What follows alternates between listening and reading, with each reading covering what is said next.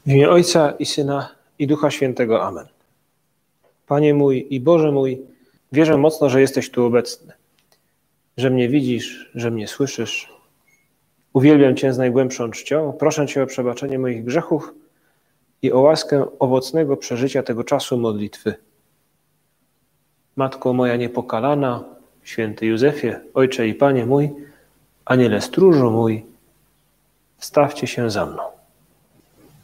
W różnej formie ciała i ducha rozpoczynamy naszą wieczorną modlitwę.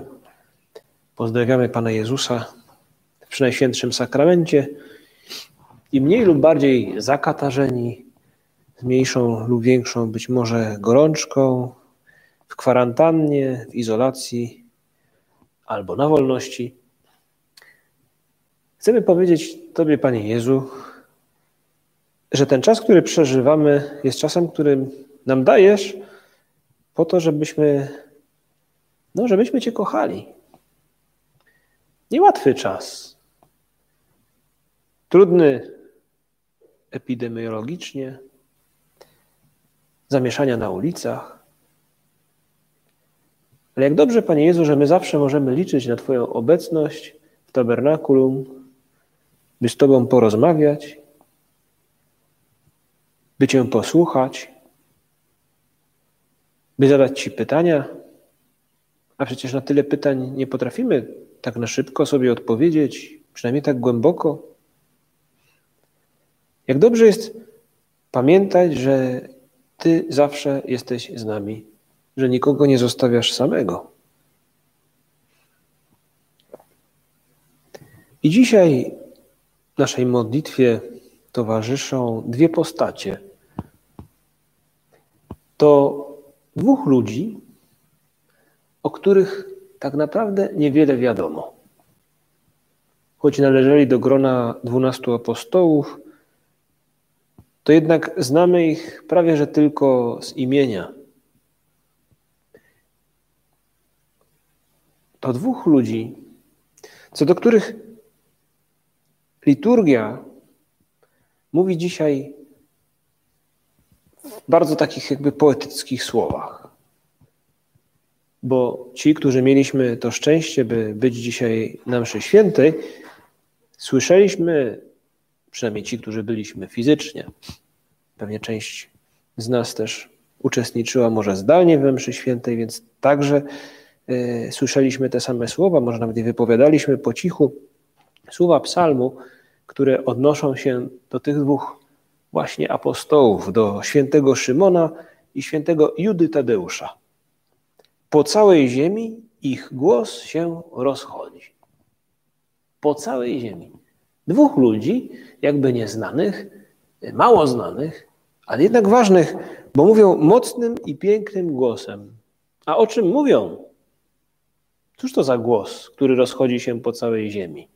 Cóż to za wiadomość dociera na krańce świata? Kim byli? Wiemy o nich tyle, co opowiada nam święty Łukasz, gdy przekazuje historię, w której Pan Jezus wybiera 12 apostołów. Jezus wszedł na górę, aby się modlić i całą noc spędził na modlitwie do Boga. Z nastaniem dnia przywołał swoich uczniów i wybrał spośród nich 12, których też nazwał apostołami. I zaczyna święty Łukasz wymieniać od Szymona, którego nazwał Piotrem, i brata jego Andrzeja, Jakuba i Jana i tak dalej. I prawie że na samym końcu wybrał także Szymona z przydomkiem Gorliwy, Judę, syna Jakuba i ostatniego Judasza, który stał się zdrajcą. Panie Jezu, my mało o nich wiemy. Niewiele informacji takich jakby szczegółowych przekazała nam tradycja. Być może, bo ci właśnie apostołowie trafili gdzieś daleko. Ale to, co o nich wiemy, to, że zostali przez Ciebie wybrani. To, co o nich wiemy, to, że byli Twoimi przyjaciółmi. Że zostali wybrani, by być przyjaciółmi, zostali do tego zaproszeni i nimi rzeczywiście byli. Tak, to oni właśnie dzięki temu, że byli Twoimi przyjaciółmi, mogą teraz na całej ziemi, po krańce świata, wyśpiewywać tę pieśń, ten głos, który się rozchodzi po całej ziemi, jak mówią słowa psalmu, to głos przyjaciół Jezusa Chrystusa, którzy mówią o Nim. Którzy mówią, jak wspaniale jest mieć takiego przyjaciela, jak Jezus Chrystus. Tradycja mówi nam o tym, że Szymon, ten nazwany gorliwym, jest chyba najmniej znanym. Razem z Judą zresztą częściowo podróżowali razem, ogłosili Ewangelię, przynajmniej Szymon w Afryce Północnej, w Persji, może nawet dotarli jeszcze dalej. To ciekawe, że nazwany jest gorliwym, a więc tym, który należał do takiego stronnictwa nazywanego zelotami, zelotes. Ich nazwa pochodzi od słowa bycia zazdrosnym, bycia kimś żarliwym, co w wielu miejscach Starego Testamentu odnosi się do samego Pana Boga, który jest jakby żarliwy, zazdrosny o swój naród, który ukochał. Czy też żarliwym, zazdrosnym w pewnym sensie jest lud, który płonie miłością do Pana Boga. To właśnie stronnictwo chciało jakby odbudować prawdziwą miłość do Boga. Często zresztą wówczas w Ziemi Świętej starając się osiągnąć to siłą. To ciekawe, że wśród przyjaciół Chrystusa jest taki człowiek. To ciekawe, wśród przyjaciół Chrystusa znajdują się też ludzie z drugiej strony barykady. Ci, którzy nazwani mogliby zostać kolaborantami, jak Mateusz, celnik i nieczysty kolaborant, jak niektórzy by go wówczas nazwali. Jak to wspaniale, Panie Jezu, że w Twojej przyjaźni jest miejsce dla wszystkich, jak w Twojej przyjaźni stapiają się różnice. W Twojej przyjaźni stapiają się różnice co do poglądu na zwykły świat, co do którego każdy z nas jest wolny, czy tak, czy siak. W Twoim sercu skupiają się najgłębsze pragnienia i zamierzenia każdego człowieka, nawet o tak różnych poglądach na wiele spraw świeckich i ludzkich. Jak dobrze, że i Mateusz, i Szymon odkryli, jak wspaniałym jest naśladować Chrystusa w miłości Boga i bliźniego. Juda Tadeusz znany jest z tego, że był krewnym Jezusa Chrystusa, jest autorem, przypisuje mu się autorstwo listu Judy zresztą, tak nazywany jest ten list, jest częścią Nowego Testamentu. To ten, który w Ewangelii wypowiada słowa: Panie, cóż się stało, że nam się masz objawić, a nie światu? Zadaje takie pytanie Jezusowi. Jest znany jako patron spraw trudnych i beznadziejnych. Zawsze zastanawiałem się, dlaczego. Być może właśnie dlatego, że podróżował bardzo daleko, znowu do Persji, Libii, Mezopotamii. Te jego podróże apostolskie być może właśnie były takie, były misjami ostatniej szansy, nie wiemy. Zawsze też zastanawiałem się, dlaczego. Dlaczego? I jako dziecko przychodziło mi do głowy, że może dlatego właśnie, że jest patronem spraw trudnych i beznadziejnych, w moim kościele parafialnym miał faktycznie beznadziejny obraz. Jego obraz był beznadziejny. Zastanawiam się, czy jako dziecko łączyłem te dwa fakty. Patron spraw trudnych i beznadziejnych i obraz kiepski. Tak mi się przynajmniej wówczas wydawało. Zarówno Szymon, ten gorliwy, jak i Juda, Tadeusz, mówią nam, wyśpiewują, tak jak psalm nam to o tym przypomina, po całej ziemi, jak dobrze mieć takiego przyjaciela jak Chrystus. Oni tego doświadczyli, tej przyjaźni. Dlatego o tym mówią, dlatego ten głos rozchodzi się po całej ziemi, jest tak mocny, jest tak radosny. Nie ma się co dziwić, oni mieli co opowiadać. Pomyślmy o tym, jak bogata w wydarzenia, we wrażenia, w uczucia była przyjaźń z Chrystusem, musiała być przyjaźń z Chrystusem. Pokochali Go. Po męsku, normalnie, po przyjacielsku. Odczuwali do Niego szacunek, a jednocześnie On był ich. Był jednym z nich, a jednocześnie był Mesjaszem. Pamiętam, jak kilka lat temu podczas jednego z wakacyjnych wyjazdów byłem zakwaterowany w takiej agroturystyce, w której jednocześnie mieszkali też pracownicy jednej firmy budowlanej, którzy przemieszczali się z budowy na budowę. Przyjeżdżali gdzieś, montowali coś, instalowali w ciągu tygodnia i później jechali na drugi koniec Polski. I tak przez parę tygodni, potem wracali do domu, przez tydzień czy dwa byli ze swoimi rodzinami. No, dosyć wymagająca praca. Fakt, że ci pracownicy to byli górale z Żywca, bardzo sympatyczni ludzie.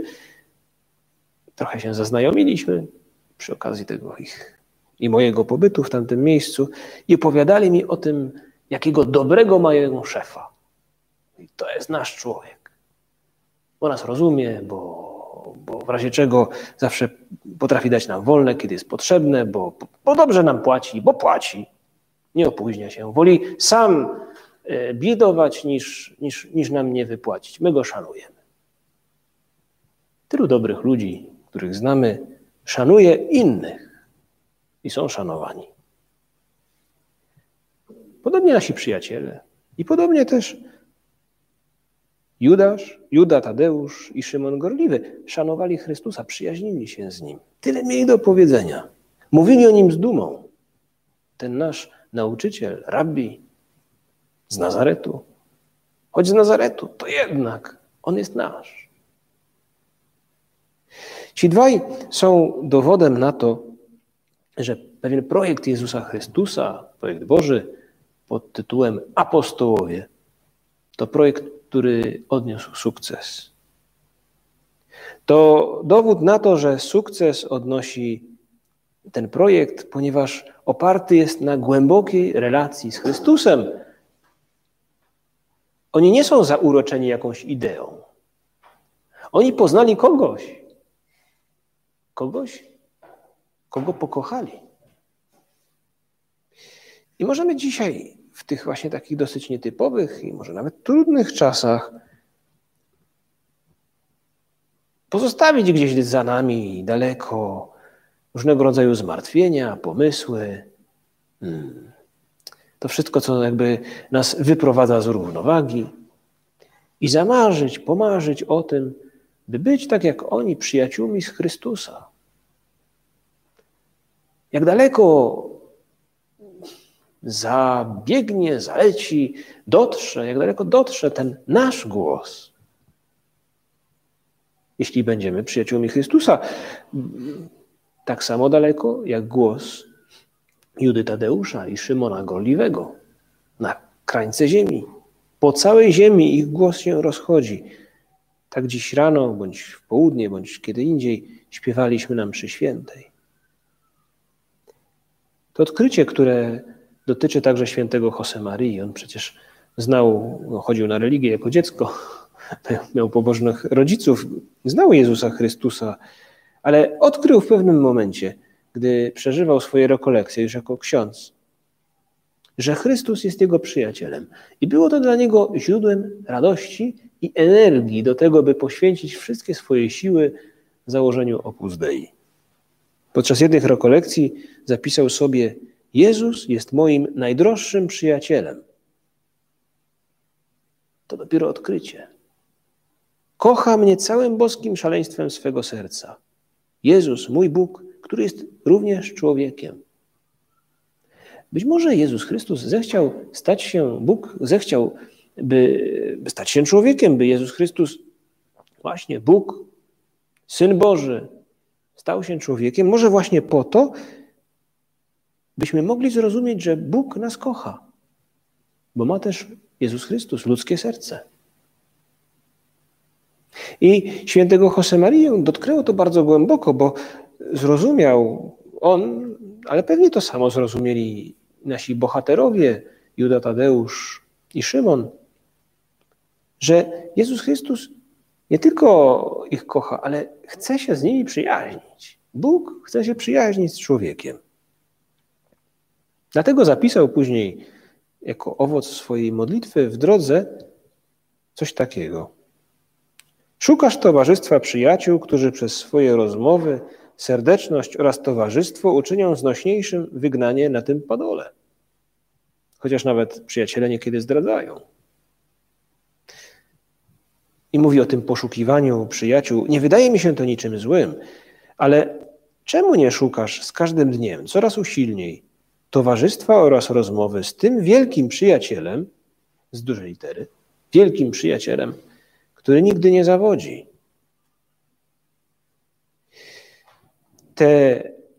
To, co poruszyło wtedy duszę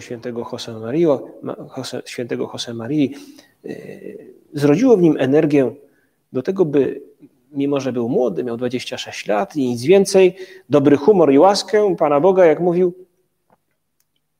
i dokonał misji niemożliwej. Założył Opus Dei. On wtedy zrozumiał, że nie jest sam.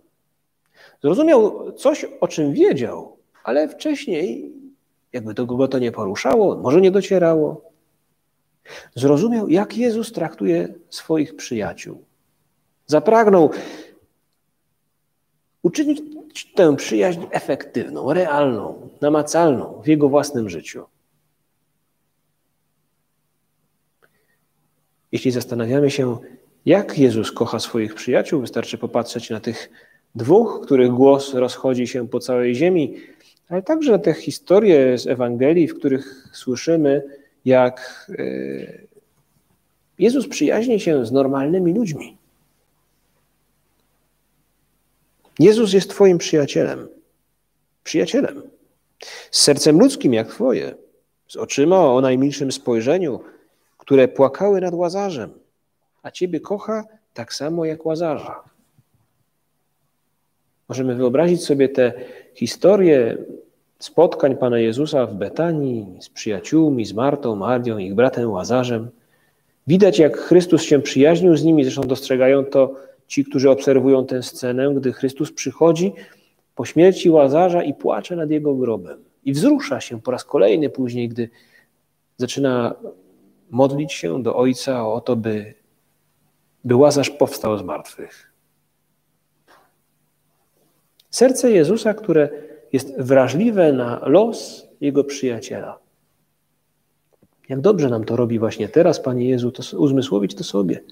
Twoje serce jest wyczulone na to, co dzieje się w naszym życiu. I choć Ty nie usuwasz wszystkich przeszkód, trudności z naszego życia, to jednak nie usuwasz też siebie. Jesteś obok nas. Ty nas rozumiesz. Ty jesteś tym, komu możemy te nasze różne zmartwienia czy trudności powierzyć. I razem z nami niesiesz te nasze zmartwienia na Golgocie, ofiarowując je Bogu Ojcu, razem z Twoim cierpieniem, razem z Twoim oddaniem. Jak dobrze nam robi właśnie teraz, w tych trudnych okolicznościach, uświadomić to sobie, że w sercu Jezusa jest miejsce dla mnie, na moje rzeczy. Tak jak było miejsce na sprawy Łazarza, było miejsce na sprawy Marty, Marii i pozostałych jego przyjaciół, także tych dwóch bohaterów dzisiejszego dnia. Pomyślmy też sobie w tej przyjaźni, która tak wielkie wywarła tak naprawdę nie tyle może wrażenie, co tak bardzo wpłynęła na losy świata, Europy i nie tylko. Ta przyjaźń Jezusa Chrystusa z 12, może kilkunastoma więcej osobami, bo były tam przecież właśnie Marta, Maria i Łazarz i inni. Te przyjaźnie zmieniły świat. A czegoż bardziej świat teraz potrzebuje niż właśnie przemiany przez taką przyjaźń? Przez miłość bezwarunkową, przez miłość, która przezwycięża przemoc, brak dialogu, agresję.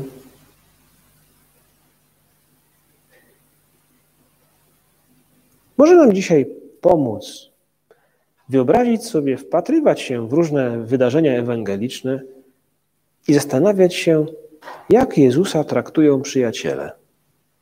Bo może Ty, Panie Jezu, dzisiaj w takie święto Twoich apostołów właśnie do tego nas zapraszasz, byśmy Byśmy po prostu pragnęli być bardziej, głębiej, żywiej Twoimi przyjaciółmi. Jak Cię traktują? Zachowują się poufale, serdecznie? Mówią Tobie rzeczy w zaufaniu? Możemy pomyśleć o tych wyrzutach sióstr z Betanii, które czynią Chrystusowi, że Go tu nie było. Panie, gdybyś tu był, mój brat by nie umarł. Panie, czy to Ci nie jest obojętne, że moja siostra obija się, a ja się tu muszę uwijać, ona się obija, bo Cię słucha. Tylko ktoś, kto ma wielkie zaufanie do swojego przyjaciela, jest w stanie powiedzieć mu to w ten sposób, albo inne historie tych, którzy proszą Chrystusa, Panie, naucz nas się modlić. My wiemy, że to jest rzecz bardzo jakby w Tobie wewnętrzna, Twoja rozmowa z Ojcem, ale jakoś pragniemy czynić to samo. Naucz nas. Albo czasem odpowiedzi bądź pytania, które kierują do Chrystusa, które są takimi strzałami trochę na wiwat, bo ktoś kiedyś powiedział mi, że pewnie Pan Jezus od czasu do czasu, gdy spotykał się z apostołami, musiał gdzieś się oddalić na bok i pękał ze śmiechu, bo on do nich jak chłop krowie na rowie, a oni nic. Jak gadał dziad do obrazu, a obraz do niego ani razu. No i czasami też ich ci przyjaciele mówią Chrystusowi w najbardziej jakby już trudnych momentach, blisko Jego męki. Chrystus mówi prawie, że otwarcie o tym, co się będzie działo i pytają Go, Panie, a to teraz przywrócisz Królestwo Boże? To już teraz, czy to nie teraz? Albo z tym chlebem, gdy Chrystus mówi im o chlebie, o kwasie faryzeuszy, mówią, a nie wzięliśmy chleba. Takie właśnie dialogi, czasem bardzo w wielkim zaufaniu, czasem trochę, byśmy powiedzieli, może naiwne ze strony przyjaciół Chrystusa, miały miejsce. I my też, Panie Jezu, chcemy umieć, chcemy starać się, będziemy się starać rozmawiać w ten sposób z Tobą. Przecież Ty później, odmówił nam o tym Dzieje Apostolskie, spotykałeś się z uczniami i niejedno im opowiedziałeś. O niejednym ich nauczałeś po swoim zmartwychwstaniu. Rozmawialiście o wszystkim i w jakiś sposób tłumaczyłeś im, wyjaśniałeś im, jak wszystkie pisma odnosiły się do Ciebie, zapowiadały to, co z Tobą się wydarzyło. Zastanówmy się, czy potrafię właśnie tak rozmawiać ze zmartwychwstałym, z Jezusem Chrystusem, gawędzić. Mówi święty Josemaría w drodze o tym, że taka ufna rozmowa to jest właśnie modlitwa. Mówisz mi, że nie umiesz się modlić. To zacznij, powiedz, Panie, nie potrafię się modlić. O czym mam rozmawiać? O nim, o Tobie, o Twoich radościach, smutkach, sukcesach, niepowodzeniach i tak dalej, o szlachetnych ambicjach. Pogadajcie sobie. Tak jak czynią to Józef z Arymatei i Nikodem, to inni z przyjaciół Chrystusa, którzy przychodzą w nocy nawet do Chrystusa, by Go posłuchać, by usłyszeć z Jego ust wytłumaczenie pism Starego Testamentu, które znali doskonale. Jak Nikodem, który przychodzi w nocy i jak wiemy, Chrystus mówi mu o synostwie Bożym, o tym, że jest dzieckiem Bożym. Jak może się narodzić człowiek powtórnie, mówi mu Nikodem. I Chrystus tłumaczy. I Nikodem słucha. Choć jest starszy, choć ma wielki autorytet w Jerozolimie. I słucha, bo jest przyjacielem, bo mu ufa. Dla nas jest to niesamowity i wspaniały ideał. Przyjaźnić się z Chrystusem na co dzień, w zwyczajnym naszym życiu. Rozpoznać naszego przyjaciela w wydarzeniach zwyczajnych każdego dnia, także tych takich jak teraz, takich okolicznościach, jakie towarzyszą nam tej jesieni, czy prawie że już zimy. Ideał spotkać Jezusa, naszego przyjaciela, na codziennych ścieżkach. I może nam pomóc na koniec tego naszego rozważania w tym odkrywaniu przyjaźni z Chrystusem w codziennym życiu to pytanie dosyć tajemnicze, pytanie Judy. Cóż się stało, że masz się objawić nam, a nie światu? Jakby zapytywał, dlaczego tak tyle nam mówisz nam, a innym tyle nie mówisz? Odkrywa jakby ze zdziwieniem Juda Tadeusz, mówi, Chrystus nam mówi dużo więcej niż innym. Dlaczego? I Chrystus w jakiś sposób odpowiada na to, gdy mówi: jeśli mnie kto miłuje, będzie zachowywał moją naukę, a Ojciec mój umiłuje go i przyjdziemy do niego i będziemy u niego przebywać. Mówi Chrystus, by zobaczyć zmartwychwstałego, by być jego przyjacielem, trzeba postrzegać go takim sercem, by Bóg mógł w nim zamieszkać. A ty takie masz. Właśnie, bo się ze mną przyjaźnisz. Swoim przyjaciołom Chrystus mówi dużo więcej, bo w ich sercach Bóg może zamieszkać. Jakby mówił, do nastawienia twojego serca zależy to, czy odkryjesz moją obecność, moją przyjaźń. Prośmy Maryję na koniec naszej modlitwy o to, by wspomagała te nasze pragnienia bycia ludźmi, którzy zaniosą na krańce ziemi wiadomość, tę radosną wiadomość o tym, jak wspaniałym przyjacielem jest Chrystus. Ileż wydarzeń naszego codziennego życia, te trudne i te radosne, napełnią się nowym sensem, zabłysną jakby w naszym życiu, a także w życiu innych ludzi, którym o tej przyjaźni, o wartości tej przyjaźni będziemy w stanie powiedzieć słowem czy przykładem. Prośmy Maryję, by nam pomogła nie opuścić nigdy tego właśnie naszego najdroższego przyjaciela, jakim chciałby być Chrystus. Pani Matko nasza, pomóż nam być Jego przyjacielem.